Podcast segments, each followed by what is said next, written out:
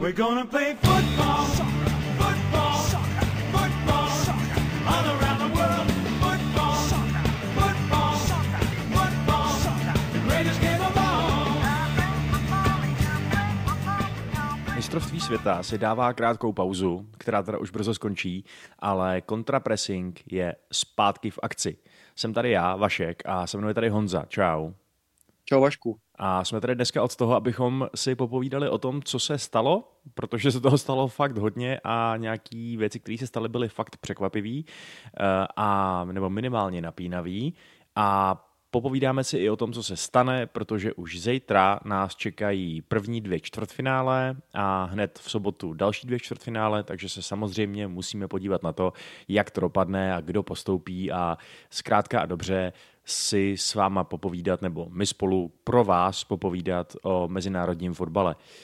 Pojďme to rovnou vykopnout eh, asi největším šokem celého uh, turnaje, vlastně by se asi dalo říct, nebo jako, o tom se asi můžeme bavit, jestli, jestli nějaký třeba vypadnutí uh, Němců není ještě zajímavější nebo zásadnější, ale každopádně Španělsko, myslím si, že se asi dá říct, jeden z předturnajových favoritů a možná, že i po těch skupinách jeden z favoritů na to, aby v tom turnaji došli fakt daleko, uh, vypadlo na první překážce v playoff, a to na Maroku, který se uh, vlastně tím pádem poprvé ve své historii propracovalo do čtvrtfinále na penalty a bylo to docela drama. Španělé měli asi tak 98,9% držení míče a nestačilo jim to. Je to vtipný, my jsme tuhle tu skupinu probírali před turnajem, řešili jsme, jestli dál dojdou Němci nebo Španělé. Já jsem říkal Němci, ty si říkal Španělé, takže si tuhle tu sázku vyhrál, ale asi si sám nečekal, že to bude jenom okolo dál. A respektive pokud okolo dál, tak jsme si možná mysleli, že třeba čtvrtfinále a semifinále. Ne, skupina a osmifinále. Takže je to určitě překvapení.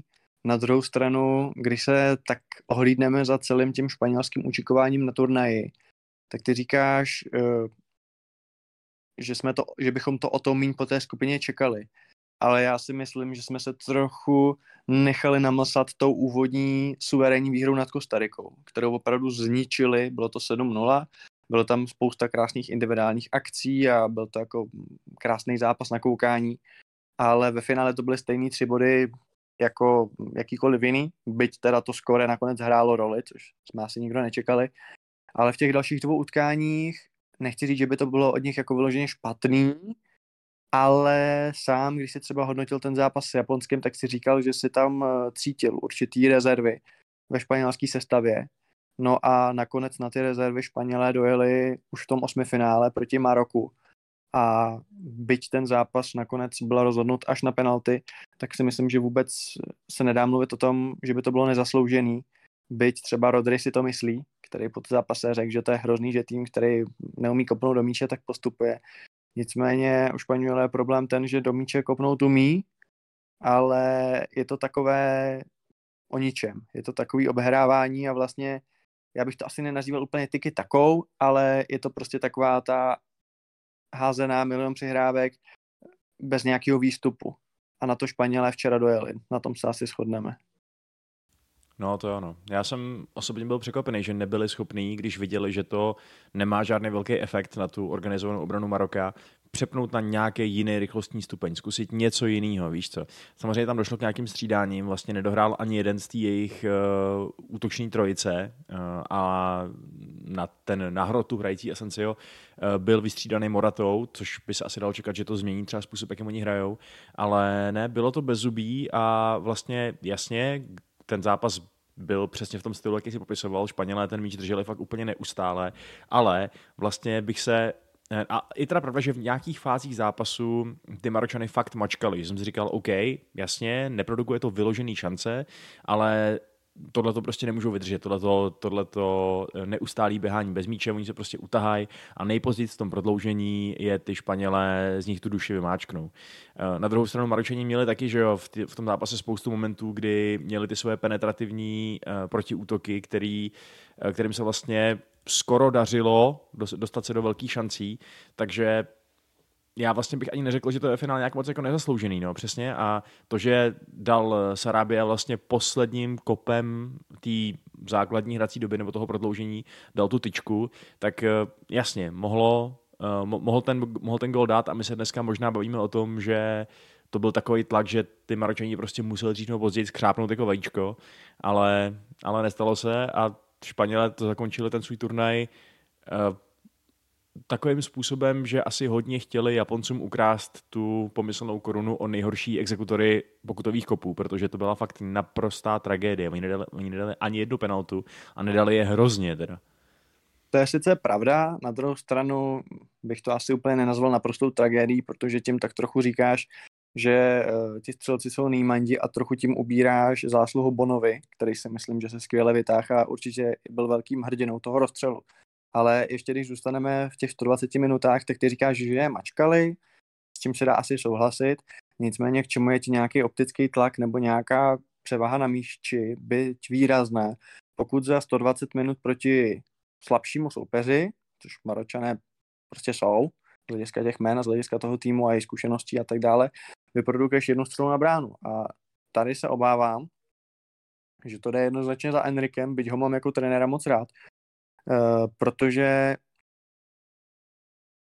pokud prostě vidíš, že něco nefunguje, a, tak to musíš změnit, musíš to aspoň lehce okysličit, musíš, musíš něco udělat pro to, aby se to změnilo. Mně přijde, že on to úplně neudělal uh, a obecně třeba si dovolím říct, že jak jsme se bavili o, o nějaké éře falešných devítek, bavili jsme se o nějaké éře vlastně šesti záložníků a že vlastně útočníků už je dneska zbytečná věc, zbytečný artikl, tak mi trochu přijde, že ty poslední měsíce, ať už na klubové úrovni nebo na reprezentační úrovni, ukazují, jak moc důležitá ta devítka je. Uh, a Španělé tu devítku nemají, respektive je to Alvaro Morata, který za prvý šel do hry pozdě a za druhý není prostě tak kvalitní a za mě by se tam nějaký Raul González Blanco nebo Morientes nebo někdo takový, nebo ne, nemluvě o Torresovi nebo Davidu Viovi, by se tam prostě hodil. Uh,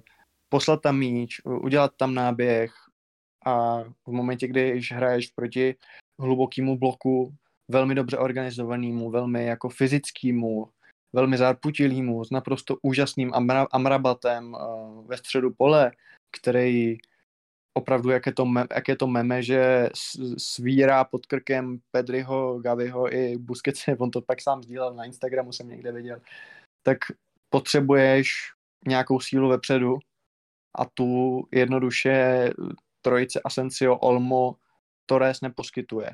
Takže za mě tenhle ten turnaj i s přehledním k tomu, když vidím, co předvádí Kane, co předvádí Olivier Giroud a, a s čím vypadli třeba Němci, tak za mě tohle je svým způsobem turnaj útočníků, hrotových útočníků, že opravdu se ukazuje, že ta hra se sice různě vyvíjí, ale mm, hroťák je hroťák. Vidíš to podobně, nebo si myslíš, že i bez klasické devítky by to Španělé mohli nějak zvládnout, pokud by něco udělali jinak? No tak Gonzalo Ramos nám, myslím, ukázal, zač je toho devítka, ale, eh, ale jo, hele, já souhlasím s tím, že kdyby tam byl, já nevím, Prime Diego Costa, eh, hlavní hvězda Wolverhamptonu, tak eh, se možná díváme na Španěl pro turnaj, ale zároveň ten zápas s tím Marokem, já nevím, jako Ono je samozřejmě snadný, nebo takový, je určitě oprávněný říct, že to je pro Španěly selhání přesně s přihlednutím i k tomu, že vlastně zase tak moc nehrozili těma přímýma střelama na bránu, neměli takový šance, který by musel Bono nějak moc řešit.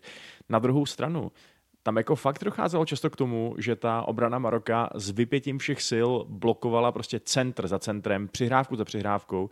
A kdyby nebyla naprosto dokonalá, kdyby prostě ty obránci nebyli v podstatě bezchybní, jako já jsem, eh, já jsem bohužel toho eh, neviděl, eh, neviděl Najefa a Gerda odehrát zas tak moc, jak byl, jak byl za West Ham zraněný, že jo, ale to byl naprosto úžasný zápas, co odehrál, to fakt jako jsem se díval na něj a říkal jsem si, ten, ten člověk neudělal krok špatně.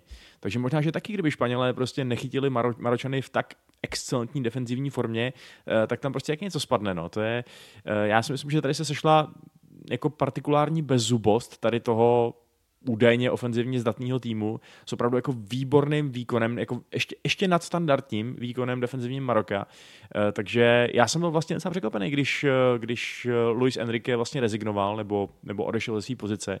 Zajímalo mě, jestli je to čistě v návaznosti na to, že osmifinále je pro ně velký zklamání, anebo jestli jsou zatím i další věci ale já jsem to neviděl jako by zas tak tragicky a jako víš co, horší výkony, vyloženě jako výkony, nejenom výsledky, eh, podle mě fakt předváděli ty Němci tyhle ten rok, než, než Španělé, no. Dobře, několik věcí zkusíme probrat nějak postupně. V první řadě jasně, kdykoliv, když hodně mluvíš o tom, jak ten jeden tým hrál špatně, tak tím trochu ubíráš pozornost tomu druhému, že hrál dobře. Je určitě pravda, že bychom neměli se bavit jenom tři čtvrtě hodiny o tom, že Španělé byli příšerní, bez zubí, že nic nepředvedli a že v podstatě neměli šanci vyhrát, protože nevystřelili na bránu, což jakoby je pravda. Na druhou stranu musíme zároveň s tím A říct i to B a to, že Maroko hrál fakt skvěle a jakože fakt výborně a taky se k tomu za chvíli dostaneme. Uh, nicméně, co se týče co se týče těch Španělů, tak uh, já tu Enriqueho rezignaci, nebo pokud to byla nějaká dohoda s vedením svazu, těžko říct, tak já ji rozumím, já s tebou souhlasím v tom, že to jako není největší průser na světě, nicméně průser to je, protože mužstvo jako Španělsko nechce končit v osmi finále a, a při vší úctě k Maročanům a jejich skvělý hře furt je to prostě bečkový tým proti tomu, jak se vidí Španělé a kdyby v tom osmi finále vypadli třeba s Anglií nebo právě s Německem nebo s někým podobným z Brazílií, tak si myslím, že by se na to dívali trochu jinak. Druhá věc je, že Luis Enrique je u toho mužstva od roku 2018, samozřejmě s krátkou pauzou, hmm. když vlastně umírala jeho dcera. A na chvíli to trénoval Robert Moreno, on se k tomu pak vrátil a má za sebou vlastně dva turnaje, ty majory, eh, skončil v semifinále loni na Euro a teď teda v osmi finále na mistrovství světa, plus skončil tuším, že buď v semifinále nebo ve finále v Lize národů, teď nejsem jistý, ale postoupil do té top 4. Takže vlastně asi se to nedá hodnotit úplně špatně. Na druhou stranu já chápu, že chtějí zkusit něco nového. Eh, nemusí každý být Deschamps nebo Fernando Santuš, aby byl někde, nebo Oscar Tabares, aby byl někde 15 v kuse. Myslím si, že vlastně to čtyřletý období, jedno euro, jedno mistrovství světa je OK. A já si trochu myslím, že ten turnaj pro Španěl ukázal ty limity, ukázal možná i nějaký chyby třeba v nominaci jo, od Enriqueho, protože on se nebál nechat doma některý velký jména, což je jeho plný právo, ale samozřejmě pokud se ti ten turnaj nepovede, tak eh, logicky ti to pak lidi omlátí o hlavu.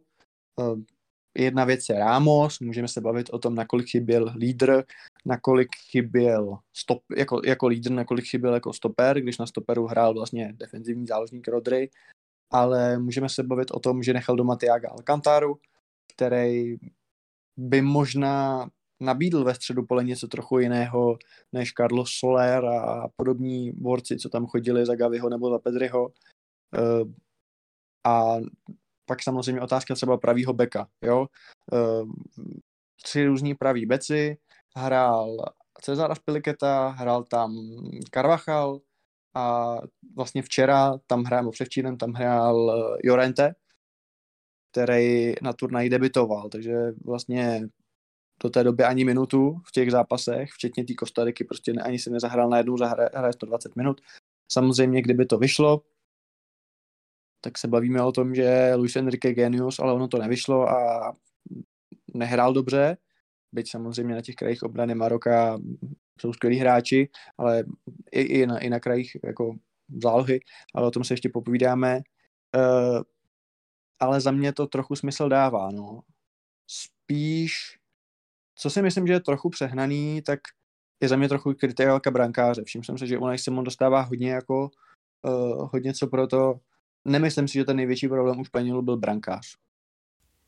No, jako jasně, chápu. Myslím si, že vyčítat Simonovi to vřezení je, je určitě trošku nevím, uh, nekoherentní s realitou, ale na druhou stranu je pravda, že uh, já jsem, my jsme tady že ho řešili prostě, že můj miláček David De Gea, tady je až šestý brankář nebo něco takového a uh, tím pádem, že a, a že ten důvod je ten, že že Enrique prostě chce toho svého ball playing sweeper keepera, což je v pořádku. A konec konců k tomu vlastně vzal i svoje další brankáře Roberta Sanchez a Davida Raju, známe je z Premier League a víme, jak jsou schopní oba dva nohama. Ale zrovna v tom, v této nějaký činnosti, nějakého toho lídra za obranou, eh, na mě ten Simon fakt jako nepůsobil úplně jistě. No. Přišlo mi, že často ztrácí míče zbytečně, že ta jeho rozehrávka je všelijaká, že místo, aby to obranu uklidňoval, tak často, často z toho byly momenty neskutečné paniky a do toho samozřejmě, když eh, k tomu připočteš, že vlastně nechytil nic navíc a že naopak nějaký ty jeho zákroky končily takovýma gólama, který by se asi dal označit za neúplně jeho chybu, ale za to, že světový golman by je chytil, tak ti rázem vychází mm, hodnocení, který je takový nějaký jako ke, ke trojce nebo něco takového. Není to takový průser, jako když Dechea, že jo, udělal takový ty opravdu vysokoprofilové chyby, když se to nechal projít mezi nohama jako úplně jiný man, jako školáček, ale ve finále si myslím, že Simon taky se sebou asi nebude úplně spokojený. No. A když teda přijdeme k Maročanům, ty jsi zmínil Agerda, já se na něj moc těším ve West Hamu. Byť samozřejmě je otázka, nakolik můžeme podobný výkony očekávat i tam. Přece jenom ten reprezentační fotbal je pomalejší, není tam tolik pressingu, takže hrát eh, v anglické lize pro něj bude náročnější. Nicméně na to, že jsme si asi všichni trochu mysleli, že Ham udělal nějakýho joudu, který tam bude do rotace s, s Zumou, Dosnem a, a, a Diopem a, a podobnejma, tak uh, zatím vypadá hodně nadstandardně a pokud by takový výkony jako předvádí za repre na tomhle mistrovství, předváděl i proti uh, týmu v Premier League, tak je jasný starter, úplně bez diskuze. Ale samozřejmě Maroko má plno skvělých hráčů. Od Bona, který už jsme zmínili, který patří mezi nejlepší golmany na turnaji. Vele, podle mě asi se Ščensného jako mám víc zatím. Furt si myslím, že ty jeho výkony byly fakt excelentní a fakt to Polsko dotáh, tam kam ho dotáh. Ale Bona mám třeba v top trojce. Uh, moc se mi líbí Zješ, což je taková klasika u hráčů Chelsea na tomhle turnaji, že, že jak Pulisic, tak, tak Zješ uh, hrajou za tu svoji zemi výborně a můžeme se jenom bavit, jestli teda chyba je v Chelsea, nebo je chyba v tom, že Premier League je moc náročná, nebo to je snad téma na samostatný podcast. Zmínil jsem Amrabata, který by rozhodně neměl už v létě hrát ve Fiorentíně. Myslím si, že ty jeho výkony na té šestce jsou opravdu úž, úžasný.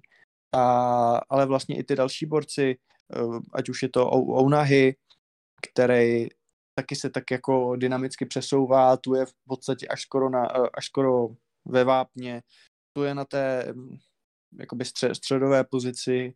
Uh, Bufal hraje dobře, když taky, jak si sám říkal, je to jako PL flop. A samozřejmě o těch dvou krajních becích se nemusíme bavit. Jako Maroko má možná dva nejlepší uh, kraje beky na, obra, na, na turnaji a zejména Hakimi je opravdu top hráč. To je skutečně hráč té nejvyšší kvality, což jsme jako věděli, proto hraje za Paris Saint-Germain a předtím hrál za BVB. Já si pamatuju, když jsem ho viděl naživo v Edenu proti Slávy za BVB, ten si tam dělal, co chtěl a prostě to už tenkrát jsme všichni věděli, co to je za hráče. A je to vlastně trochu vtipný, když se podíváš na ty zbývající týmy v turnaji a skoro u každého najdeš třeba na těch krajích obrany, nebo Francie jako je sice téměř bezchybná, nicméně ani Pavár, ani, ani Žil Kunden nejsou úplně jako super pravý beci, nejsou to jako vůbec krajní beci skoro, že jo. U Anglie taky můžeš mít možná lehce pochybnosti u Šoha, ne, u Šoha nebo Volkra, jestli je to úplně ta nejvyšší úroveň, jestli jsou v té nejlepší formě. A teď přemýšlím, kdo má jako fakt vynikající u, u Portugalska, tam se zranil Nuno Mendes, který samozřejmě byl fantastický. Kancelu nemá úplně dobrou formu v poslední době, i když jinak je výborný. Uh, no, kdo ta Brazilci, že jo, tak jestli Brazilci, furt se mluví o tom, že jestli mají někde Brazilci slabinu, tak je to na krajích obrany. Uh, no a kdo tam ještě zbývá? Uh, na koho jsem zapomněl? Argentína, no jako Acuna, Molina. Takže já si skoro dovolím říct, že Maroko má nejlepší dvojici krajních beků na turnaj. Hmm. Za mě je to určitě pravda. No. Otázka je, jestli se potvrdí, že, eh, že ty krajní beci jsou takový to místo, kde vlastně nechceš mít své nejlepší hráče, protože o tam tu ten zápas prostě nerozhodnou. Že jo? Ale... No a nedá se o co ten, pokud hraješ jako Maroko a jsi tak neuvěřitelně zorganizovaný v tom svém low bloku a v tom středu pole a máš tam Amraba, Amrabata, který to drží ty vrata prostě Amrabata drží vrata, hezky, eh, který to drží sám na sobě, tak to je právě možnost pak pro ty wide hráče, aby, myslím jako vyjde, tak aby, aby to jako rozhodli, ne, v tu chvíli, když vlastně ten střed máš jako zamčený.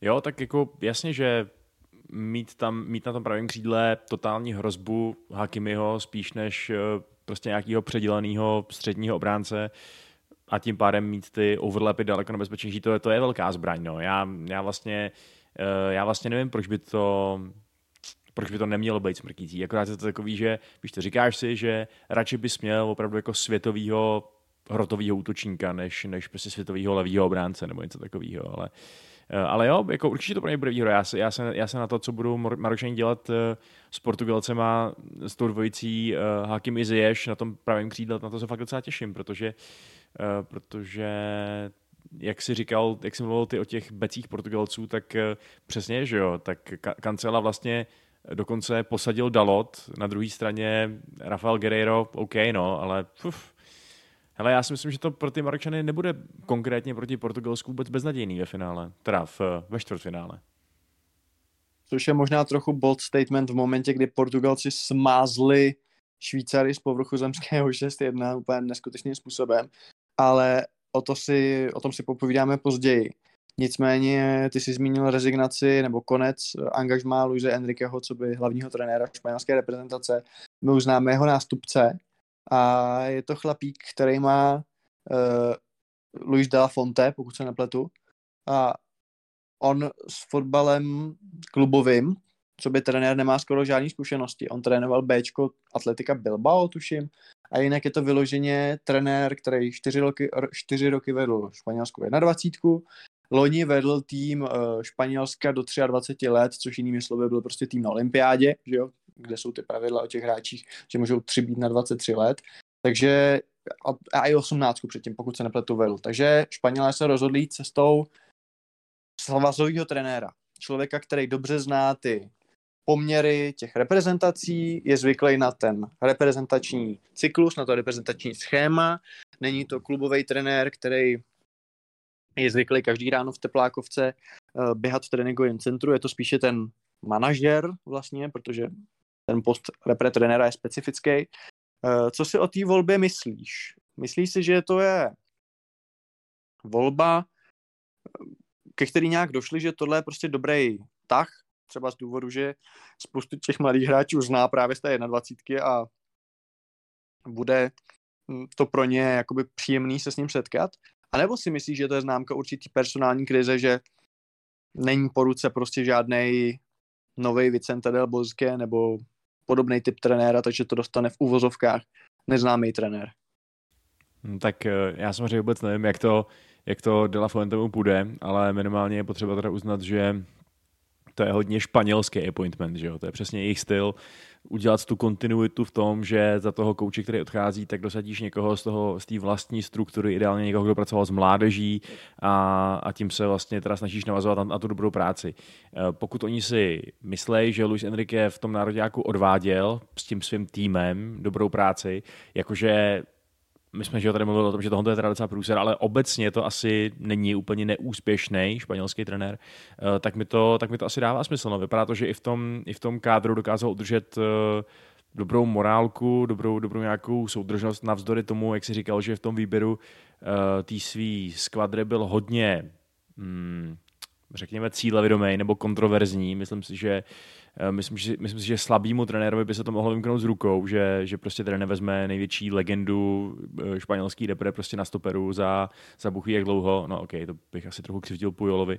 Uh, nebo Pique, no ok, tak dobře, tak možná, že Ramos není taková legenda, ale, uh, ale jo, ale já si myslím, že... Je podle tebe Piqué větší legenda než Ramos? Je to, jako za mě asi spíš Ramos je větší legenda přece jenom, no. Piqué přece jenom je... Já taky myslím. Piqué přece jenom v srdci katalánec, víš co, takže on ty, on ty barvy navléká tak... trošku znechutí. no dobře, a kdyby si měl si vybrat stopera ve svém primu, tak si vybereš Ramose nebo Piquého? Uh, vyberu si asi Ramose. Větší game changer za mě. Větší šance, že se vznese při, při do vzduchu mě, a vyrovná. To je lepší, je to i větší lídr. Já trochu vnímám Piquého právě jako uh, jak vlastně hrál s tím Pujolem, jakože byl ta dvojka, víš? Zatímco Ramos se jsem vždycky vnímal jako toho jasného lídra, ale to jsme odbočili. Uh, co, co si myslíš o tom?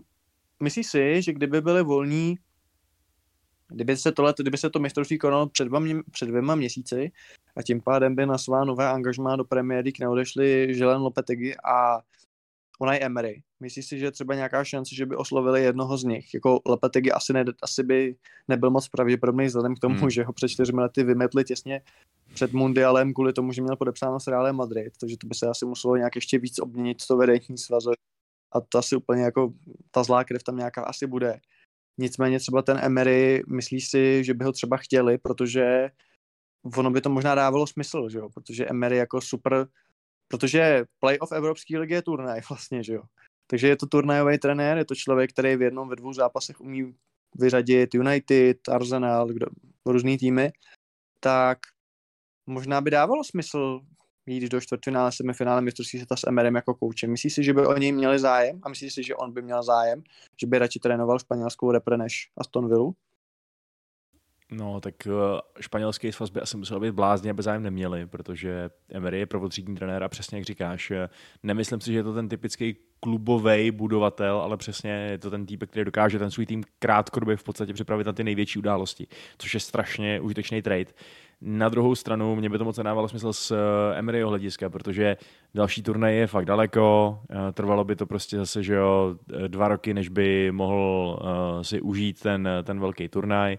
Eh, do toho je, jako z jeho pohledu asi bylo úplně jasný, že po něm půjdou ty nejambicioznější nebo minimálně hodně bohatý kluby, který mu hodně zaplatějí, který mu dají platformu k tomu, aby se pokusili vytáhnout někam, kde ještě nebyli, což eh, já nevím, no, u toho Španělska to je takový, přesně, je to, my, my jsme tady viděli tým, který, ty jsi říkal, že je daleko hvězdnější než Maroko, ale ve finále jako taky, že hrajou ti tam Hrajou ti tam v záloze prostě 22 letý kluci, vedle nich prostě prastarý Busquets, eh, seš nucený hrát defenzivního záložníka na stoperu, nebo nucený, hraješ ho tam, co já vím.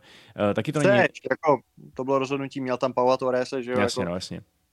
Chtěl toho tam rád. No. Ale, ale prostě je, je, je, to, je to repre, která není tak strašně přehvězděná jako francouzi, jako brazilci, eh, vlastně i jako angličani a stejně se od tebe čeká pořád hrozně moc, takže podle mě to je trochu nevděčná práce. Já si myslím, že Emery udělal to nejlepší, co mohl tím, že skončil eh, v Premier League. Je pravda, že jako já to myslím v obecné rovině, že jsou Španělé silnější než Maročani, což jsou. Nicméně je pravda, že pokud bys si vypsal čtyři nejlepší hráče nebo největší hvězdy Španělů a čtyři největší hvězdy Maročanů, tak vlastně to zase takový rozdíl nebude, protože můžeme se bavit o tom, že jako Hakimi, Hakimi, Ziyech, uh, i ten Amrabat jsou prostě lepší hráči než spousta hráčů, uh, než spousta hráčů Španělů, to je fakt.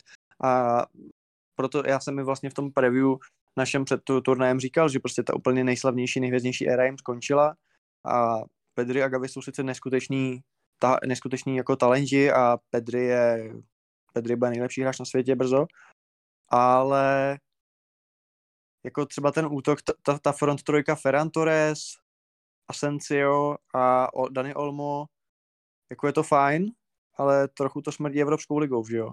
A to je to, co jsme říkali už v tom Hmm. preview, já jsem říkal, pokud hraje, pokud je hlavní křídlo španělský Torres, který se v uvozovkách neprosadil v City a v uvozovkách teď má problém, nebo jako není v základní sestavě Barcelony, tak vlastně je něco asi špatně. Ale to se můžeme bavit o tom, jestli to byl Enriqueho jako problém ve výběru, anebo pro, nebo fakt nikoho lepšího nemá a jako Španělé je třeba teď čekají trochu hubenější časy. Minimálně, eh, minimálně na té front pozici, protože když skončí Busquets, tak tam dáš Rodryho, to není problém, jo.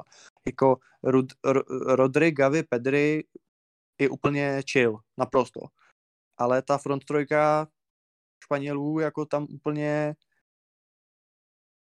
No tak oni malinko sebou, problém vidím.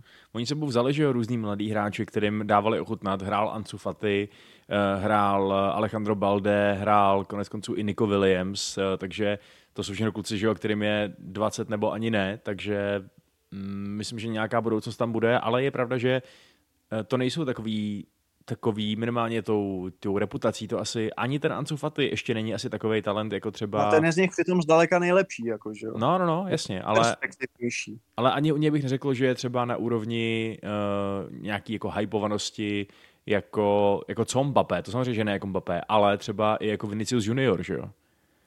Souhlas. Tak jako Vinicius Junior už je dneska top 10 hrát na, na, na světě, že jo? Podle Jo, mě no. přehled. Takže jestli, Mhm. jestli tohle je další španělská generace, tak jo, jsou to určitě kvalitní hráči a určitě se určitě nazbírají spoustu mezinárodních startů, ale nevím, za jak dlouho budeme zase Španěli považovat za ty number one favority na, eh, na nějaký vítězství na Euro či na MS.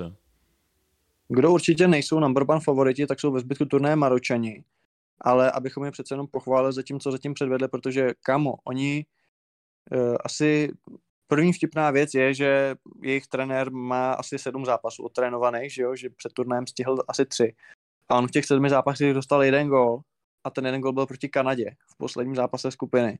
Takže oni na tom turnaji proti Belgičanům, proti Chorvatům a proti Španělům udrželi čistý konto, což mi přijde úplně neuvěřitelný a je to úžasná vizitka tohohle toho týmu. Uh, čem si myslíš, že je ta hlavní síla toho týmu? Protože když to řeknu trochu jako hulvácky, tak přece jako hrát prostě v bloku, presovat a být zodpovědný a být jako defenzivní, to, to jako umí to říct každý trenér, ale čím to je, že ty Maročani to dodržují a hrajou fakt takhle perfektně? Že každý by chtěl bránit proti Španělům, ale každému by se to nepodařilo, že jo? Hmm. Uh, jo, tak uh, je to zajímavá, zajímavá otázka. No, já, já upřímně nemůžu říct, že bych si na taktice Maroka všiml něčeho extra inovativního, co by jim umožnilo nějak eh, nulifikovat Španěly. Přišlo mi, že si vhodně vybírají, to musím uznat, že mi přišlo, že si vhodně vybírají ty momenty, kdy být fakt zalezlý a prostě neskoušet se z té ulity nějak moc vytahovat a kdy začít napadat trošku agresivněji, spustit ten no, v úzovkách pres, že jo, není to žádný vysoký pressing, ale třeba na vlastní polovině uh, prostě sebrat míč a najednou v těch čtyřech, pěti lidech fakt jako vyrazit ku předu do toho protiútoku. Ale to je tak, jako tak říkáš, to je, to je celkem basic, no. takže je otázka, nakolik třeba pracovali s trenérem na tom, v jakých konkrétních situacích a třeba na jaký konkrétní hráče mají ten pressing vysouvat, jestli třeba uh, konkrétně targetovali nějakýho z těch záložníků, třeba Busquetse, že jo, nebo, nebo Jordiho Albuko, tomu jsou pomalejší už, uh, těžko říct, ale, ale nevím, já jsem v tom viděl fakt v tom, co dělali dobře, jsem viděl fakt hlavně ty vynikající individuální výkony těch jejich super hráčů, nebo jako těch jejich A, zar, a, to, tahunů. a to zarputilost, jako oni fakt tomu dali 100%. což Žrali jako trávu, klišé, ale jo, fakt jo, fakt, fakt to dělá hrozně moc na této úrovni. Je to tak, no. A byli fit a dokonce přesně měli by být možná utahanější, než byli, ale, ale prostě uběhali to, no. Přes křeče, přes, přes prostě nějaký tam svalový problémy to uběhali a v těch penaltách ty penalty dopadly, jak dopadly, no. Bono dobře, Mhm. Španělé špatně. Přesně tak a když jsi zmínil pokutové kopy, tak ještě jeden osmifinálový zápas rozhodovala tato disciplína a to bylo střetnutí Chorvatů s Japonskem. Jak moc si plakal za své oblíbené Japonce, Vašku? No, eh, bylo to... Bylo to pro mě smutný, no. Navzdory tomu, že v naší skupinové přátelský typovačce o piva jsem měl vsazeno na Chorvaty, přesně z toho důvodu, abych eh, případně tolik neplakal, kdyby Japonce vy, eh, vy to vyklepli. A takže aspoň jsem z toho vytěžil nějaký piva, ale bylo to, bylo to pro mě smutný, no, protože jsem jim věřil vlastně i na ty penalty. Přišlo mi, že by to mohli s nějakým svým jako klidem a, a, a tím, že jim má nic úplně neotřese, eh, zvládnout, ale jak jsem tady už naznačoval, ty jejich penalty byly hrozný a, eh, a naopak ten tým, který prokázal tu mentální sílu, což vlastně dává smysl, protože to má daleko víc za sebou na této úrovni, eh, byli ty Chorvati. No. A vlastně úplně, nemyslím, mě přesvědčili, že mají šanci udělat nějakou větší díru do světa tohoto tur- turnaje a jít třeba ještě dál přes Brazílii, to si myslím, že ani náhodou, ale, uh, ale jako skalp Japo- Japonců dobrý, protože Japonci měli fakt povedený turnaj. A když odhlídneme od těch penalt a budeme hodnotit jenom těch 120 minut, tak kdo si myslí, že si ten postup zasloužil víc? Hele, byl to fakt, za mě to bylo fakt extrémně vyrovnaný. Uh, v tom smyslu, že v nějakých fázích zápasu vypadali jednoznačně lepší Japonci, v nějakých fázích zápasu vypadali jednoznačně lepší Chorvati a byl to takový ten typický přelevající se jojo zápas, uh, u kterého vlastně v jednu dobu jsem si říkal, že Japonci to mají absolutně pod kontrolou. V, pak jsem si říkal, že je jenom otázka času, kdy Chorvati dají ten vítězný gol. A takže ve finále tohle je vlastně takovej typičtější remízový zápas, než ten, který předvedli Španělé a Maročani, kde to bylo vlastně totálně asymetrický. A Uh, nevím, jako vlastně můžeme být možná na to docela rádi, že se střetly tady ty dva vyrovnaný týmy, protože to, co dostáváme na tom mistrovství světa, je do značné míry často přesně to, že hraje favorit s nějakým slabším týmem, tím pádem jeden brání, druhý útočí. Tady to tak nebylo, že jo? Tady ty týmy měly podobnou kvalitu, byly, šli do toho s podobným nasazením a byl to jako fakt pěkný zápas na koukání, byť teda pro tady fanoušky azijského fotbalu eh, to nedopadlo moc dobře, což je ještě podtrženo teda tím, že pak Jižní Korea ještě dostala tu totální bídu od Brazílie, no ale co naděláš. Hmm. No a my si o brazilské sambě, ale i po o nadcházejícím čtvrtfinále Francie Anglie, případně o skvělém Portugalsku, hrajícím bez Ronalda, což se hodně řeší, možná až moc, a o dalších věcech budeme povídat i dál. Je to tak, eh, popovídáme si o tom eh, na Hero Hero, o lomeno kontrapressing, kde pokud na nás ještě máte náladu, tak tam zaměřte a, a poslechněte si, co dalšího si myslíme o tom, co bylo a o tom, co bude. A pokud na to náladu nemáte, tak vám přejem krásný den a hezký zítřejší fotbal. Ahoj!